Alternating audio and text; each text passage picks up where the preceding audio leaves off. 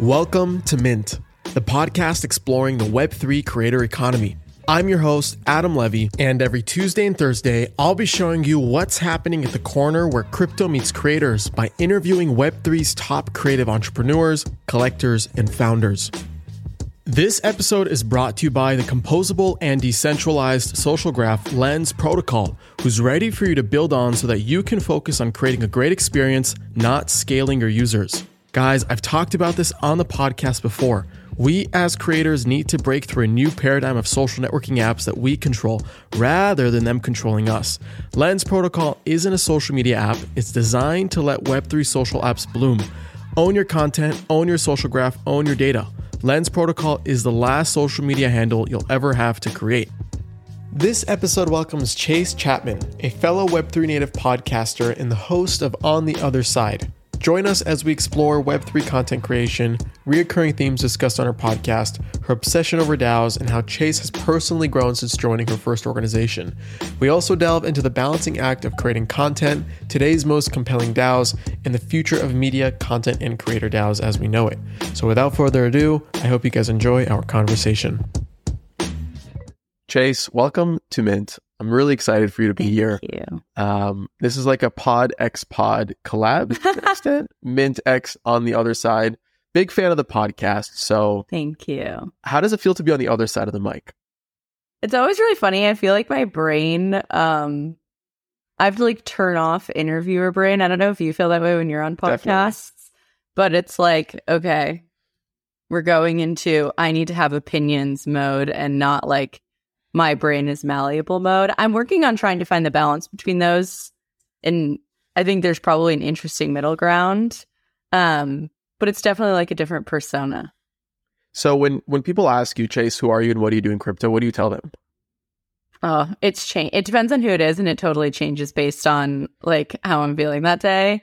If it's someone who is not in crypto at all, I usually go like the um the you know the internet is sort of uh like autocracy um and I believe that like people should basically own and have a say in the value they create and that's what I'm doing. And so I don't even really mention crypto. I like hone in on that. But if it's someone in crypto, then it's like DAO research, kind of, but also the people and culture in Web3. Um, it's never a good answer. I'll tell you that. Like it's always confusing and bad. Well, I I know you as a podcasting extraordinaire and having a really awesome like media arm that you're you're consistently dedicated to and producing really thoughtful pieces of content and also a professional shit poster. Yet, uh, um, uh, I want I want to come up with another sort of word, but I'll leave it at that. But also, like your your tweets and and sort of your beliefs in the world are very thought provoking and have attracted quite a following, uh, especially around the DAO community. Um, so part of this conversation, I want to focus on the theme of season seven, which is creating content that's worth collecting, but even more so understanding your perspective on the current state of DAOs, airdrops, community incentives, um, and everything in between. Okay. So, and part of the reason why I wanted to have you on, Chase, is you are a content creator. You, you understand the craft of creating content. Um, give or take, you, you make a living through that. You have sponsors, like you know what it takes to, to, to create the hustle around creating content. And part of the theme of season seven is centered around, you know, how can we create content that's worth collecting so that we become less of slaves to the algorithm, right? And creating content for, for distribution and more so for a select few. And I know we had a conversation about this privately, and I know you have different thoughts as to how you approach the business of content creation. So that's the foundation for the conversation. Okay. I want to ask you, where do you think is a good place to start? I want to start on the DAO side. Mhm. I want to start on the content creation side. I want to start everywhere. What feels good? What feels good to you? Hmm. That's a good question. Um, let's start on the content side because I I have thoughts that I think are a lot less polished and a lot less developed than yours. So, like I I think actually you've done a much better job at um thinking deeply about content and doing experiments with it. So, let's start there because I think I have a very um I don't know, unpolished and, and early view of some of that stuff.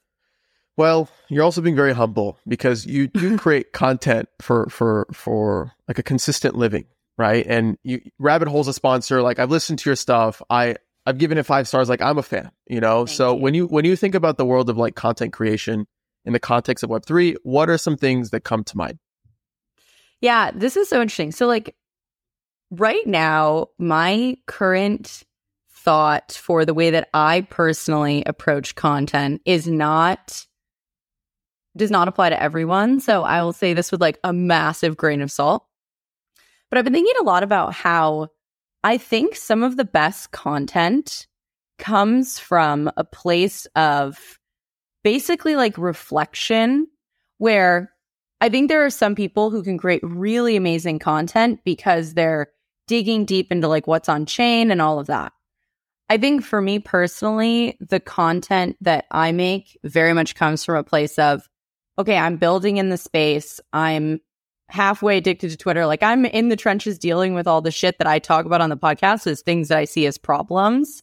The same thing happened when I was contributing to DAOs for a year. And I was like, holy shit, there are a lot of problems with these organizations. Like, how can we solve them? And so the way that I've always approached content is basically like, how can I get my hands dirty and get in the trenches of the things that I'm interested in? And then basically create content where I'm essentially like processing and talking about the challenges and opportunities and all the things that come with whatever it is I'm doing at the time. And so I've always had this view that like I actually don't want to be like a full-time content creator because and I think that works for some people who are doing like research where like their hands getting dirty in the trenches is research or who deeply understand culture or who are doing like the experiments that you're doing with Mint are very much like you're getting your hands dirty.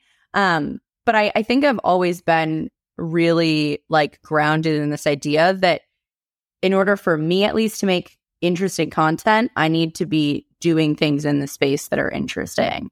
Um, I don't know if that resonates with how you It, see it, some. it does. It does because what I'm picking up from you is that you have to be an active participant to develop your points of view that you then communicate and discuss openly uh, with everybody else that you you have on the podcast. And I think my stems, like the root of my experimentation, comes from my ADHD and my ADD of like not being satisfied by doing something consistently. Like for example, when I wake up in the morning, I just bought like Cometeer coffee, you know, but I've been drinking espresso for the longest time. And I always have to change things up. It's still coffee at the end of the day yeah. but I have to get different versions of it so that I can like be motivated to start my day the same way I kind of imagine it to. So that analogy of of drinking coffee in the morning very much pertains to how I approach content eh, as as a creator, and that's that's solely where it stems from. And you brought up a lot of the, the a lot of the conversations that you have. I feel like give or take, not reoccurring, but there are underlying themes that on the other side Mhm. covers, right? So from your perspective, what are some of the reoccurring themes that you discuss on the podcast? I'd love for you to share. Yeah, I mean, I guess like taking a step back and giving some context. Um, I actually just had Gabby Goldberg on the podcast, and I think she does a great job articulating some of the things that that I feel really strongly about, which is that I like I grew up on the internet. I'm oh, I think a lot of people think I'm a lot older than I am, which is kind of funny. Um, so I'm 23, and so I grew up on the internet. You know, I had Instagram like in middle school, like all of these experiences that I had um as a teenager were very like internet native.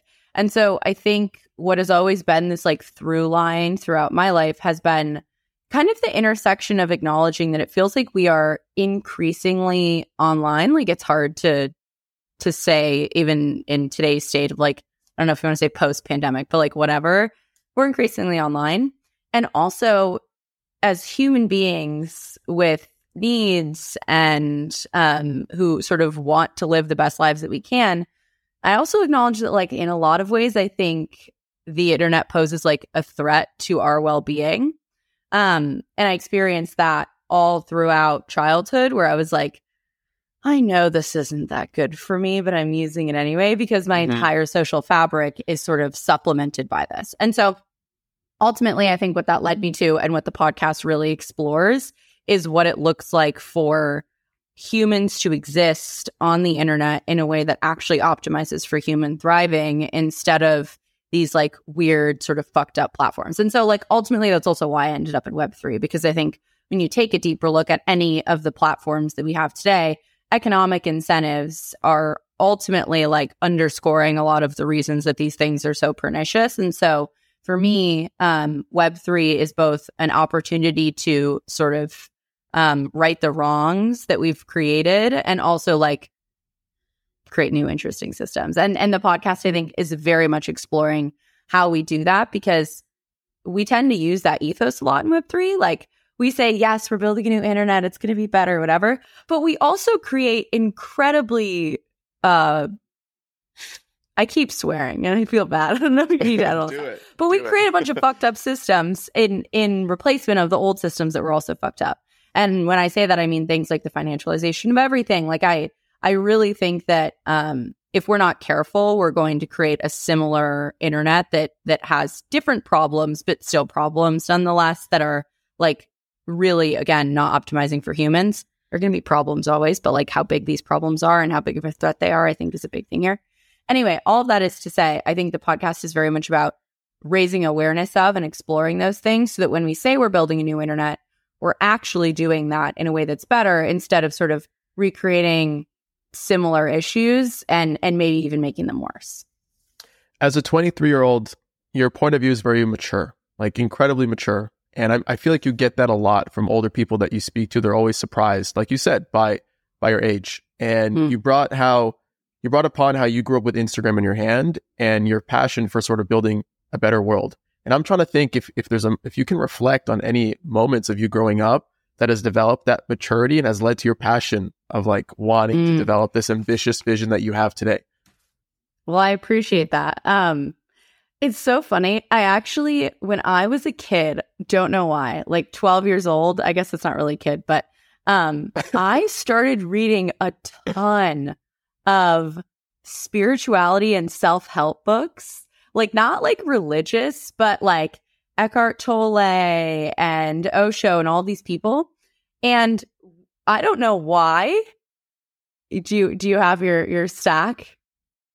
I have my stack, and I'm and I'm and keep going. I'm like, I just got to pull out the one that sort of like changed my life. I'm Like- so curious what it's going to be. and it's so cringy because it's such like a well-known book, but it it really set the tone for me. Think and Grow Rich by Napoleon Hill, like that. Mm, I haven't read that. Think and Grow Rich set the tone for me, and my my eleventh uh, grade teacher in high school, Mr. Papada, he changed my entire world and put me on on my path. You know, and like talk about like a fuse that hasn't been lit, and then you have this guy with a torch. He's like, "I'm about to light you up." Like that's literally what happened. And he's like, "In the meantime, as you're burning, take this book with you as your guider." I digress. You were saying I love that. No, I mean it's very similar. And so I think like in a lot of ways, you know, that um very much grounded me in this idea of like I want to I personally want to live a life that feels like it was worth living. And to me, what that means is finding spaces where I feel really passionate and intellectually excited about the work that I'm doing and also feeling like I'm creating a space that allows other people to strive for a life that's worth living.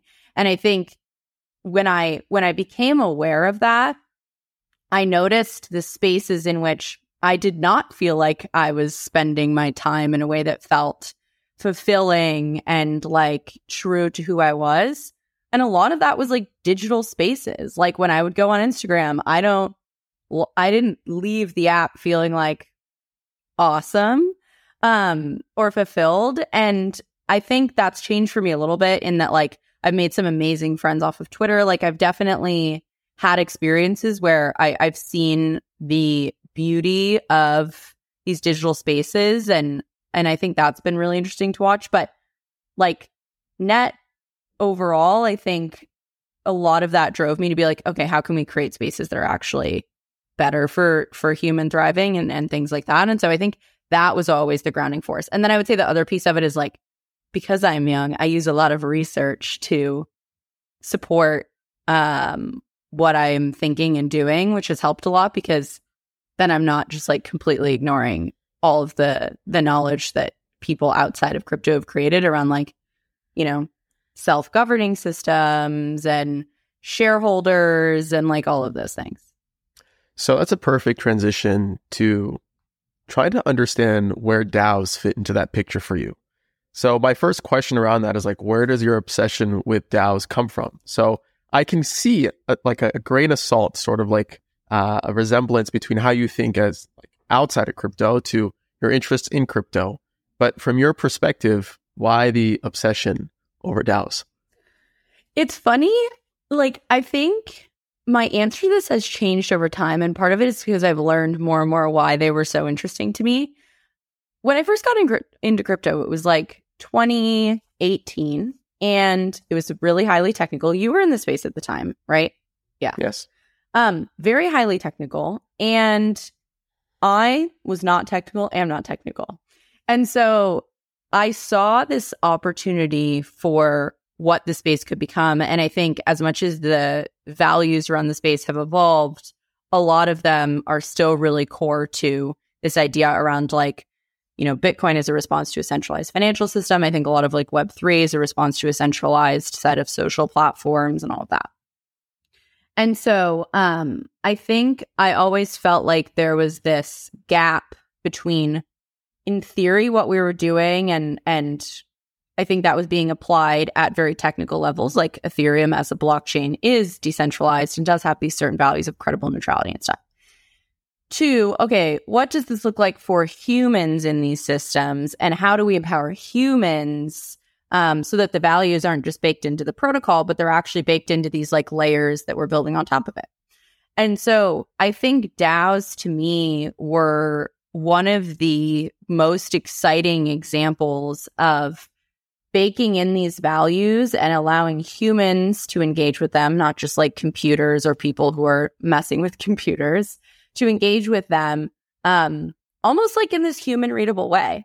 And so that is where I think my obsession with DAOs started. And then from there, it became very obvious that there was a lot of room for improvement in DAOs.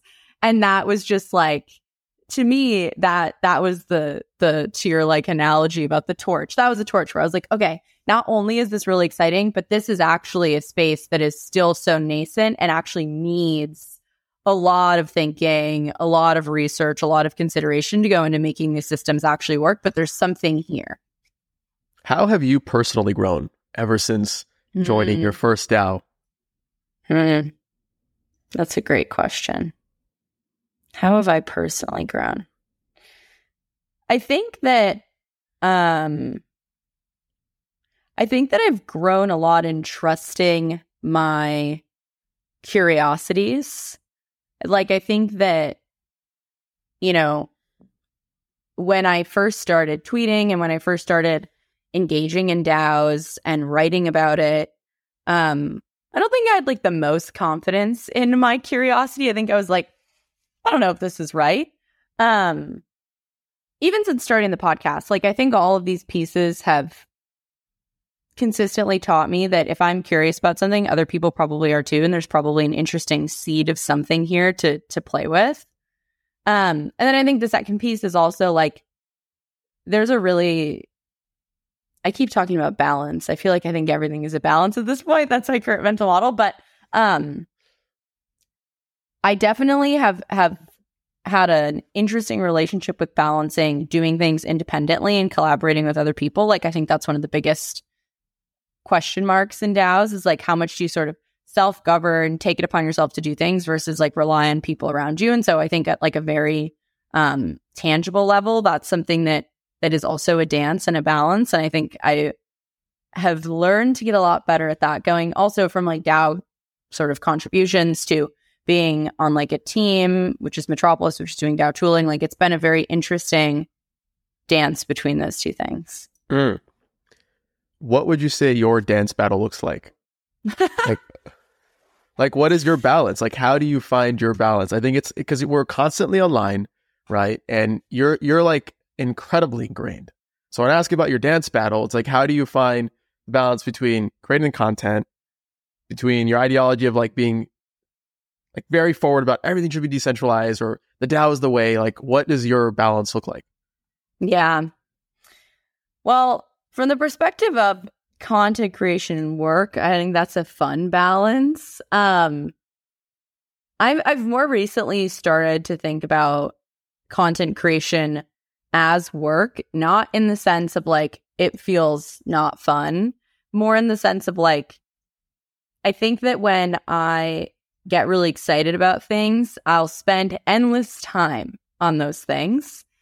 And I will also immerse myself so deeply in it that I don't, you know, take care of other things that I need to take care of to the point about like making sure that I have my friends outside of crypto. Like all of those things to me are part of that balance. Um, and so I've started to look at all of these things more like opportunities that I get to play with in my work life and acknowledging that like these things are mental work. And I think like as a side note, in the bull market, it's very easy to to go so deep and just completely forget about all these things. I think in a bear market, it's important partially just because like there's less craziness, but also because like I think if you don't pace yourself and acknowledge that these things are work and they do take like intellectual labor, you will run out of energy like fully. Um and so my current thing has been very much like nurturing this idea around okay, these things are are work and I'm showing up to them. Even if some days I'm like, I don't feel like doing a little bit of writing on this, doing it anyway, acknowledging that like nurturing that seed of curiosity, I think is is the key to sustaining um excitement and ideas and and passion around a lot of this stuff.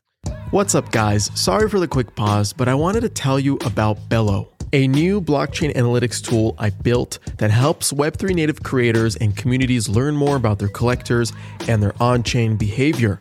Through a simple search, Bellows Intelligence can help you figure out a price for your NFT drop, show you what other communities your collectors are a part of, and empower you with insights to make confident decisions on how to grow your community. I built Bello with you in mind. So, as a creator myself, Bello has helped me make money by finding sponsors for the podcast and allowed me to curate better content for you guys. And now it's ready to help other creators too. If you're a Web3 native creator, NFT project founder, or community manager, join the waitlist to try Bello's beta product today by signing up at bello.lol forward slash join. That's B E L L O dot LOL forward slash join. All right, back to the episode. I got burnt out in the in the bull market, like genuinely burnt out. I remember at the height of the of the or like pre-height of the bull market, and I and I referenced the bull market as like the NFT bull market. I had just mm-hmm. recently quit my job, and I was like, all right, I got to figure something out. Like I have offers from other companies, but I'm not down to do any of that. Um, let's start a podcast, and literally was like was at it, creating content throughout the entire bear market. Had ideas that tried I, I raised money for that burnt me out like and i learned so much and now that we're in the bear market i can like you know like breathe for a mm-hmm. minute i can i can be like a hawk over the grand canyon and just kind of mm-hmm. like roam and cruise and see what's yeah. going on below me and be very thoughtful about my actions you know while also not discounting that you still need to like still need to be quick with stuff so your concept of, uh, of of burning out is very real for me and i think part of it was also like the the engagement in trying to be involved with different DAOs. DAOs were very hot, mm. very very hot concept. People were pushing out that they're no longer working for cash; they're only working for DAO tokens. We are only DAOists now. All these new organizations came out, you know, and trying to be in all these discords, vote on stuff. That also got very overwhelming, and I think that also introduced the concept of Discord fatigue. So a lot yeah. of my rant over here kind of transitions to my next question for you, Chase. DAOs were hot and DAOs are still a thing, obviously, but are they as hot as they used to be? And if so, what are some of the more like compelling use cases we've mm. seen today? Mm. Are DAOs as hot as they used to be? I mean, definitely not. Like crypto loves narrative shifts. And I think something that I've always believed to be true is that yes, DAOs are hot now. This was, you know, a year and a half, whatever ago. They will not stay this way, mostly because we don't actually know what works yet. And I think that is now coming true today, where basically what's happening is like DAOs in the early stages, um, everyone was sharing all their experiments. And we had no actual way of knowing if those things worked, which made it really exciting because we were like, oh, everyone's you know, index is doing this and so and so is doing this and we can borrow this.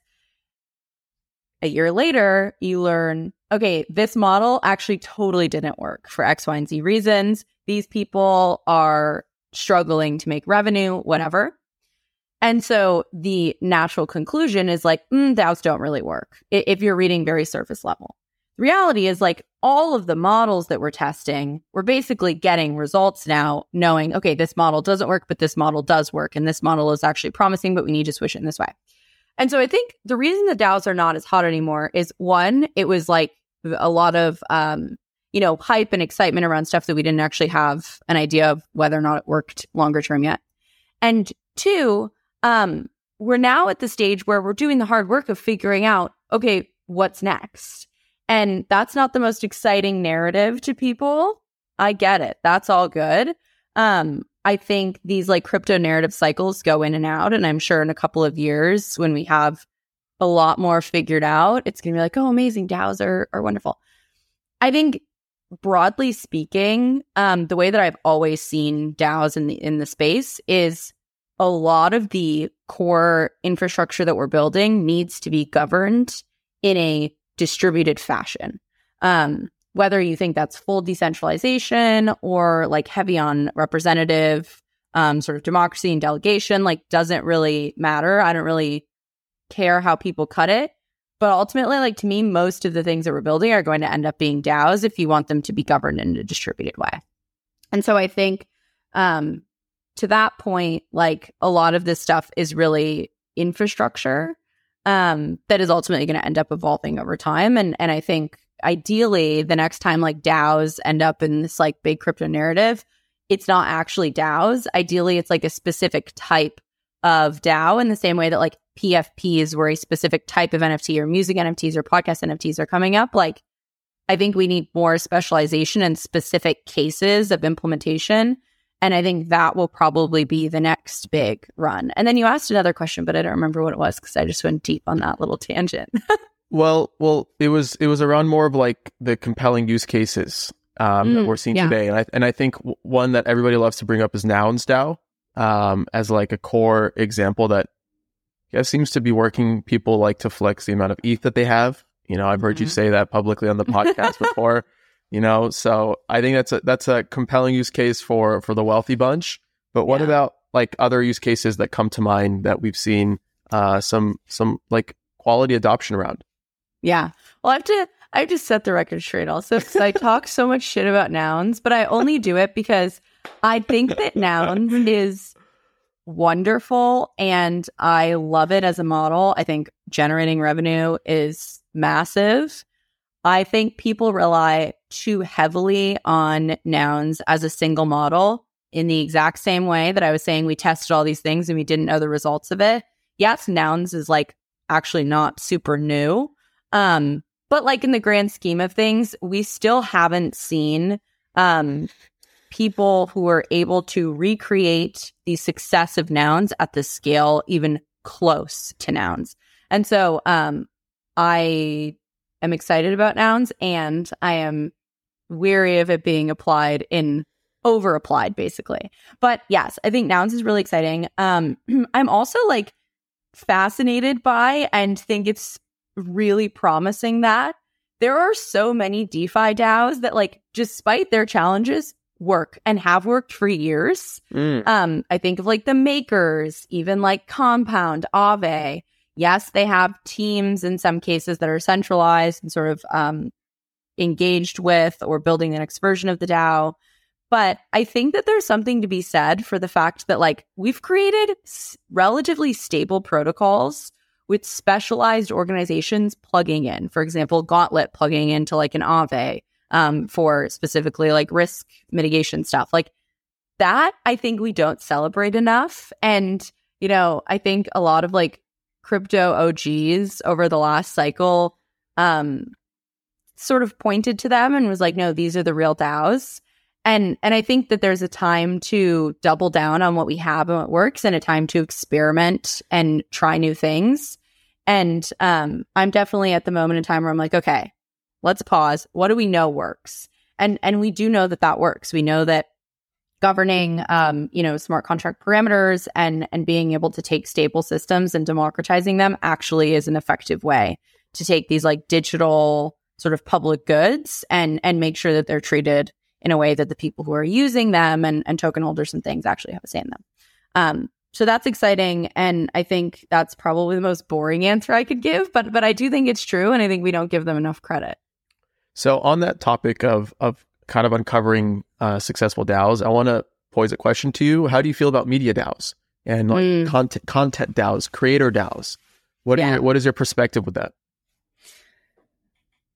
So I I would position this in my head at least as there are two different types of DAOs. So one type of DAO is governing value.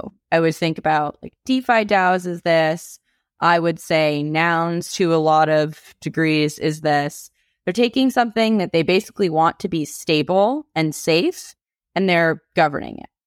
The other kind of DAO, which often plugs into these types of organizations, by the way, is um, something that's creating value.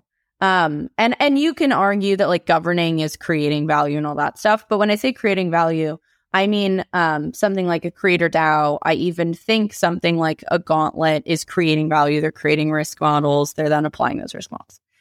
Um, to me, I think that the promise there is around co-owning what it is that's created. I think that's really exciting.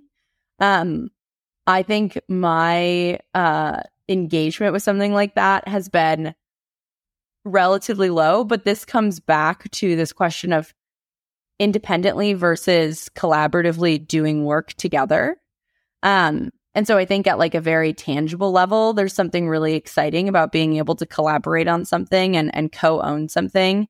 Um, and then I would say at a higher level, there's definitely something that's fascinating about um, you know, 10 years down the line, having like creator DAOs, which really look like and and I credit Gabby Goldberg when when she came on the podcast for making me think this way, but like, you know, TikTok comments as governance is like a very interesting way to think about it, where it goes from co-creation of individuals to co-creation of a creator with an audience or a community or whatever. And maybe we're already there today. I mean, I think you know more about this than I do, probably. Um, but that's kind of how I think about it. So that's a great analogy. Like TikTok comments are definitely a form of governance. So it makes you think whether or not all these additional stacks of layers for tooling and infra are even necessary to build these DAOs when if enough people contribute their voice, they could sway the direction without signing their MetaMask. Right. Mhm. Yeah. Do you ever think about that? Am I wrong to think that? What are your thoughts? I think that when I think about what Web3 actually provides in that context, it's sort of two things. So the first is um, some level of like executable power, which Nouns does. You know, for example, like you could see creators leveraging a Nouns type model where you're actually putting like money in a treasury and then that treasury gets deployed. Something like that at a very like high level executable power, I think is helpful. But I think the thing that's actually more helpful is this idea around sovereignty outside of platforms, right? So, like, you know, there is power in your audience not being trapped within TikTok. Um, and I think that's probably the bigger piece around Web3 more broadly. And then governance plugs into that. Like all these things plug into that. Um, but I, I think even when I'm when I'm thinking about the way that I feel about a creator on Twitter, like generally speaking, when Elon first did his Twitter bullshit, I was like, this is a little bit spooky and I'm not loving what's going on. Then I was like, this is fine. And now I'm back to like, mm, Twitter's breaking all the time. This is like not optimal. He's always on my timeline. Like, why is Yeah. yeah. Um, and I think like you've done a really great job sort of intentionally building your community, I think outside of a platform. Um, which I think is genius. And and if I was more intentional about my podcast, I would 100% be doing that. Um, but I think that's actually one of the bigger benefits around what it means to have like a creator DAO. It's just that like DAOs shouldn't be limited to or uh, trapped on any individual platform. Um, and optimally, that becomes the experience that then you create for a community. And so it doesn't really matter what platform you're on. Um, you're able to sort of port over those conversations and relationships and stuff outside of, you know, Twitter, TikTok, whatever it is. My bet is that your community of collectors will outpace your community of followers over time. Mm. And and the reason being is because when you build a collector, that collector is interoperable. You can build Yeah. an audience on Sound, on Zora, on Lens, on Manifold, on all these platforms that empower creators. And with a tweet or with an email, I can shift their attention to come with me to that platform, right? Totally. So if you look at 2018 when TikTok was on the rise, a lot of the infamous Instagram creators that were sort of like, uh, I guess, legacy into their system that everybody knew, loved, and adored now became less relevant because Mm. now there was a wave of TikTok creators and they built viral audiences with with better distribution and uh, more power essentially and more brand more brand revenue being attributed to them than the Instagram creators flat out right? So my bet is that the next wave of the creator economy is going to empower your community of collectors over your community of followers because Mm. then you you own that audience. Wherever you go your community of collectors follow. Whereas what you just just said right now right now we're building followings and we're publishing on platforms that are gated silos right? And it's very difficult for a creator to basically transfer their audience from one platform to another and then they become slaves to the algorithms and then they Yeah. get burnt out by by consistently uh, publishing and trying to feed into the distribution algorithms you know so whereas as as a community of collectors like you don't need all 20,000 of your collectors to collect something at the spot like you could get 1% of them to do that and you Yeah. can still make a living out of your creative endeavors so i'm at the situation where my community of collectors have already outpaced my community of followers and Mm. from building on Lens from doing free nfts doing paid nfts and it's a consistent experiment i don't know if it's going to pan out the right way but i'm already seeing how this value could look like long term Yeah, it's really interesting. Um, I am incredibly curious to see how this changes both creator behavior and distribution. So I also I keep shouting out Gabby because we just had this conversation, but it's also so relevant to this one. Something I think about a lot that we talked about on that episode is distribution not being centralized really changes the game for what that might even look like because in general yes like even if collectors outpace followers you still need a discovery mechanism and so i think the like sort of i always i like to call it physics because that's like it's like the rules of these digital spaces and how they sort of exist the the physics around discoverability in these spaces when you don't have centralized distribution i think is going to be fascinating to watch. And then I also think what it's going to start to potentially do is if you kind of think about like um human human I think that like creators are basically relationship um I don't even know what the right word is. Like if you think about parasocial relationships, even if you don't go that far, I think a lot of at least my relationship with creators is basically like they're a friend, right? Like that's how I engage with them and that's how I see them. And so consistency and these other things actually still matter a lot. I think algorithms that we use for distribution today um, sort of encode those specific things that we know to be true about human nature. We know that in order for users to enjoy certain creators, you want that consistent relationship. We know that in order for um, creators to get that attention, they also need to create content that's like relatively different, whatever. If you strip that that layer away, I'm very curious to see what still remains as these like fundamental just human raw things that we want in a relationship with a creator.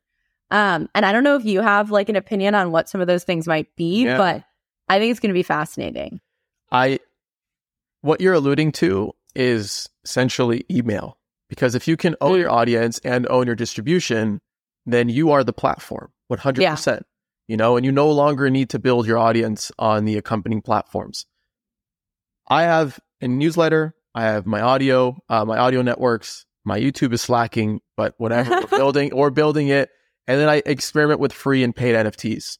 And over time, I've been able to build a community of collectors who, whose emails are also attributed to to their wallet address, right? And it was all opt in, right? So Now, anytime I have an announcement or I want to distribute something that also has the call to action of collecting something, I'm able to do so accordingly. And I may be an outlier with that, but I think if platforms build tools that allow creators not only to own their audience via minting stuff, but also find ways to own their distribution as well, then you've completely changed the game 100%. Mm. Yeah. Because right, yeah. because right now we're still dependent on the, on the like majestic algorithms of TikTok, you know, and, and how they distribute content and how they create literally an influencer out of almost anyone, you know? yeah. Now it makes you think like with higher quality, like with higher quantity of influencers, like what's the quality in that? You know, like you Mhm. often see people with like a million followers on TikTok not getting shit engagement, you know, for a video that they post. So there's many factors that contribute to that. But my bet, again, as creators discover crypto, as creators discover NFTs, Web3, all these all these primitive styles, whatever it may be, over time their community of collectors will outpace their community of followers because they're, just going to see from a data perspective, from a from a monetization perspective, from a communication perspective. I think there's more power of being able to integrate your audience in Web3 than there is in Web2 Mm. maybe bias, but that's sort of like the, the sugar that I've slightly tasted a little bit. Yeah. And I can see how that kind of like transforms big picture. Yeah. It's interesting too, because it's like, is it, I think being a creator today, yes, is like there's work involved, but I would assume that you're doing on average like more because it's your responsibility then if you're owning the platform to some degree. Um, and maybe they're just tools that come in and help make that easier, but like, I think a lot of this stuff is also a matter of you know how much time and energy are you ready to put into um, building your distribution outside of certain platforms which is basically an investment at the end of the day. Um, but it's an upfront investment for a much longer term benefit. And obviously humans love humans love short term gratification over long term investment. Definitely. I think it's also a good transition into sort of like some quick action questions, Chase. Mm. Yay or nay, podcast NFTs? I think yay. I think there's a long way to go, and I'm glad that you are experimenting with them. Um, you and a few other like Rehash. I think like getting to the point where you know some of the biggest podcast maybe some of the biggest podcasts don't need to be doing it, but I'm excited to see more experimentation around audiences outside of crypto. Yay or nay, uh, content NFTs in general? So, podcast is like a sub niche. Like, do you think every form of content, every form of media should be tokenized? Yay or nay? I'm gonna have to plead the fifth on this one. I don't. it's not. It's actually. It's not even pleading the fifth. I have. I have flipped and flopped on this about a zillion times. Um, I think that. I think that it's hard to imagine a world in which we just kind of slap ownership onto our existing content mechanisms.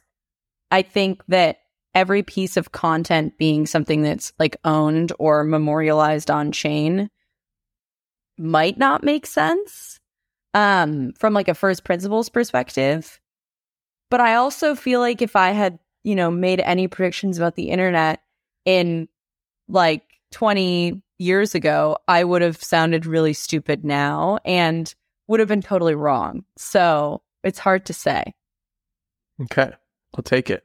Yay or nay, DAOs being here five to 10 years from now? big yay Big yay. Okay. yeah Yay or nay on the US government transforming into a DAO once Mm. our generation goes into office? Mm. I'm gonna say nay because I I there, I don't agree with everything that Balaji talks about in his notion of a network state, but I do think that network states are much much more promising and um much better off as like digitally native. Yay or nay on Web3? I said nay. Imagine. I think it's all down. Just troll everyone.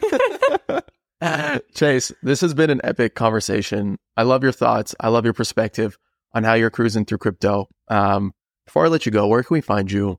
Where can we learn more? Where can we stay in touch? Chill it away. Well, this was so fun. Thank you so much for having me on. Um, I need to have you on my podcast. We have to do a true cross. I'm game. I'm game. Um, you can find me on Twitter. I'm at Chaser Chapman. So it's just Chase Chapman, but with an R in the middle. I'm also really trying to write more, which I keep saying, but if I say it publicly enough, I will do it. Okay. Um, I've been Right. getting in my little writing practice every day. So now I just have to publish stuff. So um, I'm chase.mirror.xyz. And then my podcast is called On the Other Side, and it's on all of the the platforms. Let's go. Go check it out. Great podcast. Definitely delivers a different perspective on on crypto. Chase, we'll have to do this again soon, but till next time, thank you. Thank you. What's up, guys? Thank you for listening. If you've gotten this far, then you are a champ, and I owe you a free listener pin. Go to adamlevy.io forward slash NFT, fill in your info, and I'll distribute the NFT towards the end of the season. By collecting your pin, you prove your contribution to the season and get exclusive access to content, allow lists, and more. So be sure to collect yours. Also, please make sure to rate and subscribe to the podcast wherever you're listening. This helps me out so much. And finally, hit me up on Twitter at LevyChain. I want to hear what you're building, the latest crowdfund you're trying to complete, or if you simply want to chat. I love talking about where crypto meets the creator economy, and it's no different if it's coming from you directly. So thanks again for your support. It means the world, and I'll see you on the next episode.